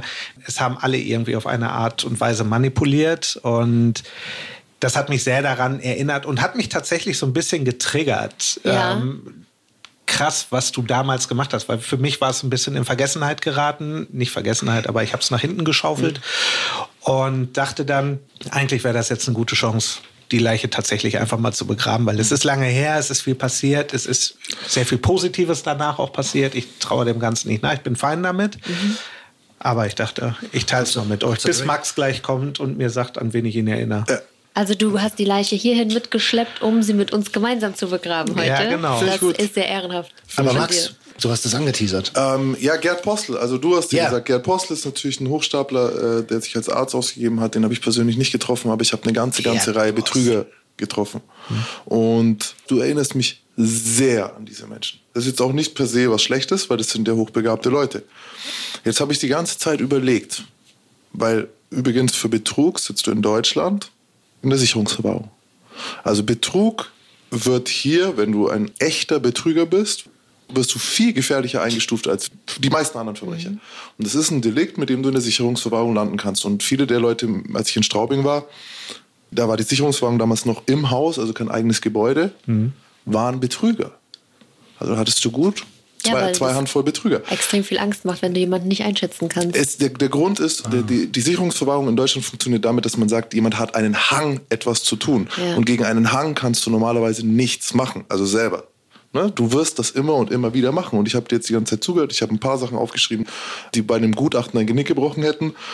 Das ist zum Beispiel meiner also das eine ist dieses Erkennen, ein gutes Auge für die Möglichkeiten, ist alles okay, ein Opportunist sein, reden können, netzwerken können, den eigenen Grifts, also ein Grift im Sinne von einem Betrug oder halt was du eben machst, glauben, also selber dran glauben mhm. in dem Moment, das hast du alles geäußert, das ist alles noch okay, das hilft dir auch in der Eventbranche. Viel schwieriger für einen Gutachter wären Sätze wie, andere machen das auch immer. Stimmt nämlich nicht. Andere machen das nicht auch immer. Also gezielte Manipulation machen andere nicht immer. So, das ist noch das meiste, ist noch vielleicht mal ein paar Fur vorm Date draufsprühen. Glaub mir, alles andere machen sie nicht. Dann noch besser, noch ein sehr, sehr schwieriger Satz. Er hätte es mir nicht geben müssen. Das ist so dieses, ja, das ist nämlich die Rechtfertigungsmaschine hinter jedem guten Betrüger. Deswegen richtig. spielen Betrüger auch immer mit Geld, mit Gier anderer Leute, zu sagen, hey, der wollte ja Geld verdienen an dem. Deswegen hatte er hätte es mir nicht geben müssen. Er wollte ja, also man sucht eine Rechtfertigung, warum das, was man macht, dem anderen seine Schuld ist. Absolut. Was du auch gesagt hast mit, dass du erkennst, wenn eine Frau, zum Beispiel, ich nehme jetzt einfach diesen Begriff des Golddiggers oder eine Frau auf ihren eigenen Vorteil aus ist oder von dir nur etwas Bestimmtes haben ja. will, hast du sofort gesagt, ich erkenne das. Ja. Das ist auch wieder schlecht fürs Gutachten, weil, ja, weil Scammer erkennen Scammer. Das ist nämlich ganz, ganz wichtig. Du erkennst sozusagen diese Dinge bei anderen Leuten. Einfach, alle anderen nicht. Ja, aber genau diese Stärke, dass du es erkennst bei anderen Leuten, schützt mich heute davor, selber Opfer von jemandem zu werden, klar. der wie ich denkt. Klar, oder klar, der wie ich gedacht hat, eigentlich genau. so. Und das erkenne ich in den ersten zehn Minuten. Genau. Hier, Checklist, Gutachten. Ja. Ist geil. Dann auch, dass Voll. du sagst, ich habe das nicht benutzt, um Frauen rumzukriegen. Würde auch jeder Gutachter sich sehr dafür interessieren. Warum? Weil es zeigt, dass deine Motivation dahinter zum Beispiel nicht sexuelle Befriedigung ist oder kurzfristiger, ja, ja. sondern eine ganz andere. Mhm. Und da haben wir was, was ist denn dann deine Motivation? Das Spiel selbst ja. und da haben wir den Hang. Okay. Das ist sehr, sehr gefährlich, weil jetzt geht es nicht mehr darum, dass du da einen Gewinn machst oder einen nachvollziehbaren Grund hast, sondern jetzt ist, what the fuck? Also hier, er spielt, um zu spielen. Ja. Und wie kriegen wir den dann davon weg? Wäre dann die Überlegung. Und Also wenn du dann schon in dem Move bist, geht es dir nicht mehr um die Sache selbst. Und das macht Betrüger so gefährlich. Also es ging jetzt am Schluss nicht mehr darum, ey, jemand braucht ein Kassensystem. Mhm. Am Ende dieser ganzen Dinge muss irgendwie ein Kassensystem stehen. Sondern einem Betrüger geht es unterwegs dann irgendwann nur noch darum, dass er nicht auffliegt. Mhm. Und dadurch sind diese Leute so extrem gefährlich und dadurch machen die Schaden in Milliardenhöhe im schlimmsten Fall ja. und richten eben so viele Menschen um sich herum zugrunde. Und jetzt kommen wir aber zum Guten. Ich würde ganz gerne auch noch ganz ja, kurz äh, zu einem Satz was sagen, nämlich das, was du aufgeschrieben hast mit dem Thema er hätte es mir nicht geben müssen. Mhm. Das war genau das Thema, was in der Therapie auch kam. Also Aha. so dieser Punkt, gib doch die Schuld nicht den anderen, mhm. weil ja. du bist derjenige, der das genommen hat. Voll. Und du hast ihn ausgenutzt. Du hast seine Gutmütigkeit ausgenutzt und das hast du bei vollem Bewusstsein das getan. Das sogar ja. bekräftigt, dass es dir gibt. Ja, genau an der Stelle hat der Roman ja auch gesagt, so, ich verstehe nicht, dass es nicht gibt. Nein, nein, nein, nein, Leute. Ich verstehe nicht, dass es nicht geben soll, muss der Gedanke sein. Und, und um das kurz zu erklären, ihr geht ja von dem fittesten Gegner in Anführungszeichen aus. Und wenn ich es euch jetzt ganz kurz erkläre, wie man plötzlich, ich mache es euch kurz fühlen, ja, dann geh doch einfach zu einer 90-jährigen Oma, die gar nichts mehr checkt und sag ihr. Und dann, mhm. weißt du, dann plötzlich verstehst du, okay, sie ist gar nicht auf demselben Level. So also, funktioniert der Enkeltrick. So, so funktionieren und das, diese ganzen Maschinen. Das ist ja alles Zeiten, da hätte ich das gemacht. Ja, ist aber nicht geil. So, und genau Macht's aber nicht richtig. Genau das ist der Punkt. Dieses Thema, auch übrigens ein Part der Therapie gewesen, ich habe mir halt ganz genau bewusst ausgesucht, mit wem ich es mache. Ja, äh, mit ist, wem du es machen kannst. Ist, jetzt, und jetzt, da, jetzt hast du noch einen weiteren Punkt abgecheckt. der ist auch geil, den hast du davor auch schon mal angesprochen, hätte ich fast vergessen. Die moralische bzw. ethische Rechtfertigungsrahmen für deine Handlungen Dafür gibt es Gesetze. Ja. Nicht das, was du denkst, wer okay ist, der gescampt werden kann, sondern wir haben Gesetze, die dir sagen, das darfst das du nicht tun. Richtig. Und da hast du eine geile Rechtfertigung gebracht, nämlich, ja, ich war ja immer so ein bisschen dagegen, so, ne, gegen das ST. Also, ne, ich habe mir immer, ja, wenn einer so, das ist aber nicht in Ordnung. Nur weil Absolut. du sagst, äh, so, und dann hat er noch Robin Hood. Nein, nein, nein, Leute. genau. Okay, dafür, wir, werden, wir werden uns gut verstanden. Wir, genau, deswegen ja. überlässt man das nicht uns selbst zu entscheiden. Wer hat ja, ich habe mir genau ausgesucht Hallo, willkommen in der Sicherungsverwahrung. der große Punkt, der verhindert hat, dass du in diese Situation gekommen bist, das sind zwei. Für den einen kannst du nicht so viel, das ist äh, das Elternhaus, weil wenn du nämlich arm gewesen wärst und diesen Lifestyle irgendwie anders hättest erarbeiten müssen, dann wäre die Chance viel größer geworden, dass du kriminell geworden wärst. Hundertprozentig. Und das zweite ist eigentlich ein bisschen das Fehlen der kriminellen Energie.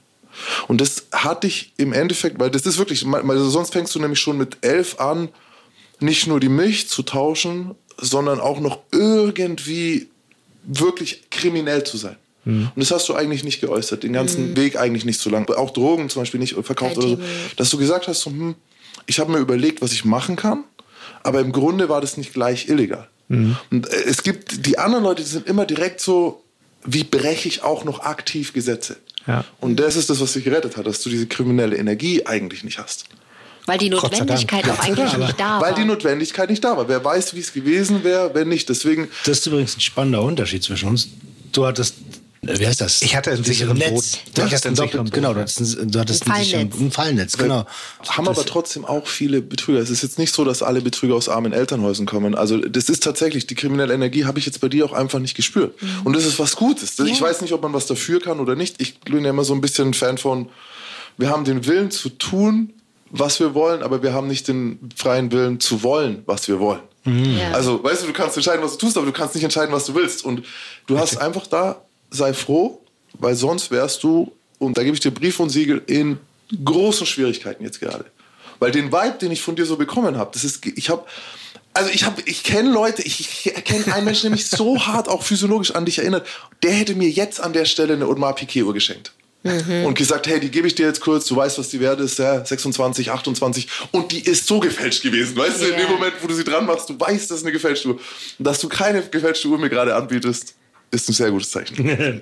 Dafür sind wir dir sehr dankbar, danke, sehr dass dankbar. du keine wie, Uhren mitgebracht hast. Wie gesagt, das ist ja auch ein paar Jahre her. Bist ein geiler Typ, bist, bist nee, ein geiler Typ. Ich bin so froh, dass du, das war so interessant, das zu sehen für mich, mhm. weil du es eben geschafft hast, äh, nicht anderen Menschen weiter zu schaden ja. geschafft ne, hast, dich mit dir auseinanderzusetzen auch in dem Therapie jungen Alter. zu machen. Ja. Weil diese Fähigkeit und normalerweise, wenn du jetzt nämlich ein Krimineller, wenn du jetzt in einem kriminellen Kontext in diese Therapie sekundär gezwungen worden wärst, also sekundär motiviert worden wärst, entweder du machst die Therapie oder du kommst nie wieder raus, ja.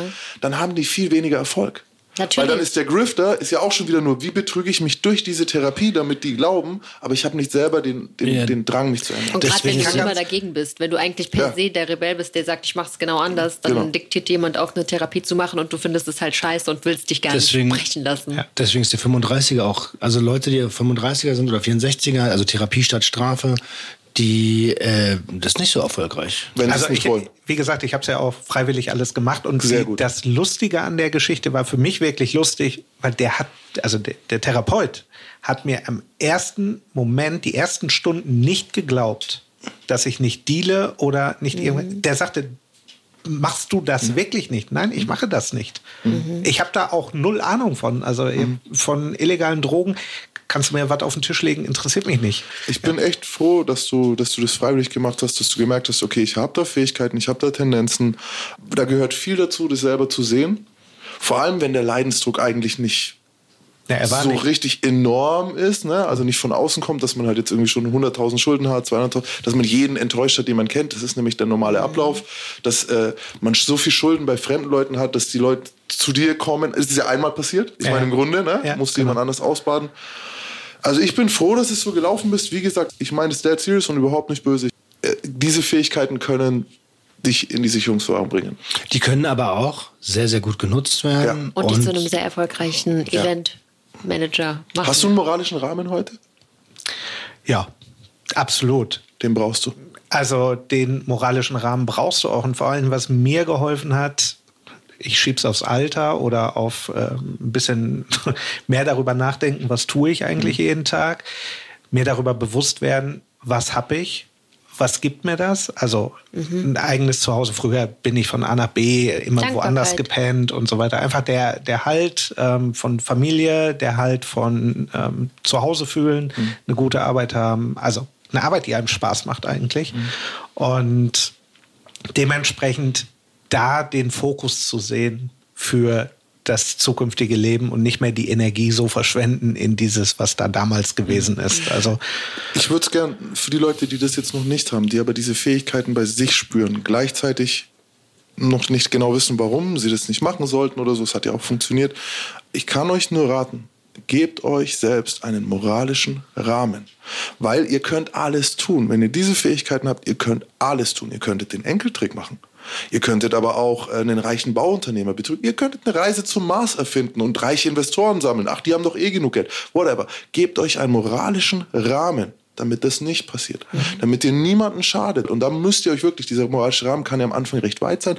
Schafft ihn, macht ihn kleiner, macht ihn kleiner und bewegt euch bitte nicht außerhalb dieses Rahmens, weil ihr könntet nämlich alles tun. Finde ich sehr, sehr, sehr toll, dass du das noch sagst, denn ich handle in meinem Job extrem nach diesem moralischen Rahmen, weil ich mit Menschen arbeite, die sich in meine Hände begeben und mit denen ich theoretisch alles, alles tun, tun kann.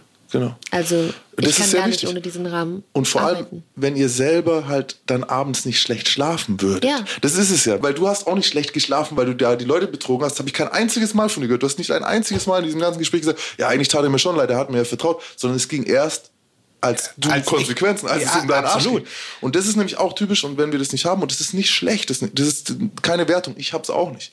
Ich habe gestern erst wieder in einem Interview so, wo ich tausendmal gefragt habe, bereust du das nicht, bereust du das nicht? Nein, weil ich hatte damals einen anderen Rahmen, in dem Rahmen habe ich mich bewegt. Schafft einen Rahmen, für den ihr euch nicht morgen schämen müsst und bewegt euch nur dort.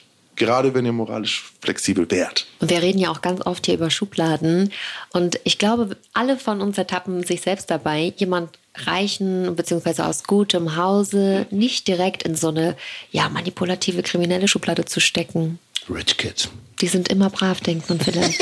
Sorry, ich habe das fünfmal die Rich so, Kid ist also vielen Dank. Aber, aber da fühle ich mich überhaupt nicht angesprochen, okay, weil also da sehe ich wirklich noch andere Leute. Das muss man auch sagen. Es war ein sehr gutes Elternhaus, aber so Rich Kid würde ich es jetzt auch nicht nennen.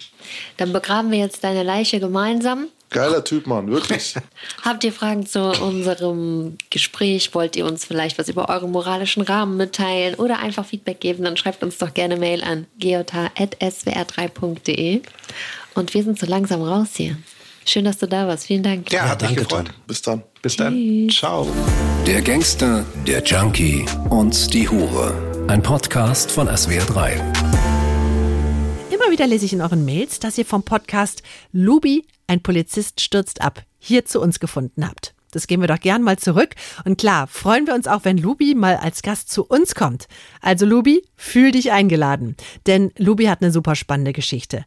Beim Podcast Lubi, ein Polizist stürzt ab, geht es um den Berliner Polizisten Rolf L.